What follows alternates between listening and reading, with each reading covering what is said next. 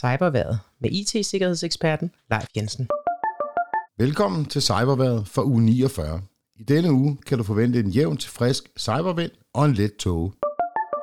Mit navn er Leif Jensen, og jeg har arbejdet professionelt med IT-sikkerhed i snart 30 år.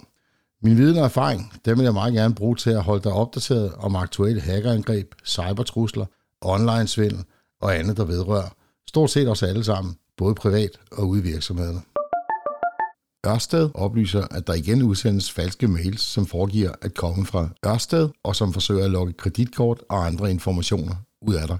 Overskriften i mailen er ofte ny status for din faktura.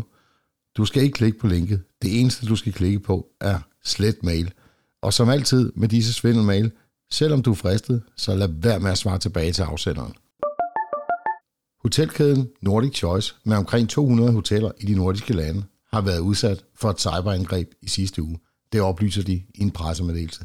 Af den pressemeddelelse fremgår det også, at man som følge af angrebet er nødt til at gå tilbage til god gammeldags manuel reservation og indtjekning. Det er ikke oplyst præcis, hvad det er for et angreb, men det kommer vi nok til at høre mere om i pressen i denne her uge. Hvis du har en konto hos Nordic Choice, så vil jeg anbefale, at du straks skifter dit password og holder ekstra øje med dit kontoudtog, hvis du hører til dem, der på trods af mine anbefalinger gemmer dit kreditkort på sider som denne.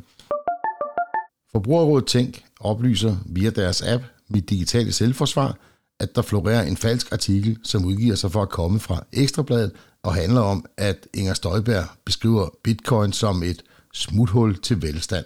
Artiklen indeholder et link, som svindlerne gerne vil have dig til at trykke på, men det skal du selvfølgelig ikke gøre, for artiklen er falsk og kommer ikke fra Ekstrabladet. Forbrugerrådet oplyser også via deres app Mit Digitale Selvforsvar, at de i øjeblikket modtager mange rapporter om falske sms-beskeder, som udgiver sig for at komme fra Netflix og siger, at der er problemer med din automatiske betaling. Skynd dig slet beskeden. Hvis du gerne vil tjekke, om alt er i orden med din Netflix-konto, så log direkte på Netflix' egen hjemmeside. Vi er jo godt i gang med december og den søde juletid, og her på Cyberværet har vi lavet en lille julekalender, som jeg håber, du vil følge med i. Bag de 24 lover gemmer sig hver dag et nyt emne med et kort og konkret råd til, hvad du selv kan gøre for at forbedre din sikkerhed. Hvis du følger mine 24 råd, så giver jeg dig min personlige garanti for, at du har reduceret din risiko væsentligt for at blive det næste offer for de IT-kriminelle.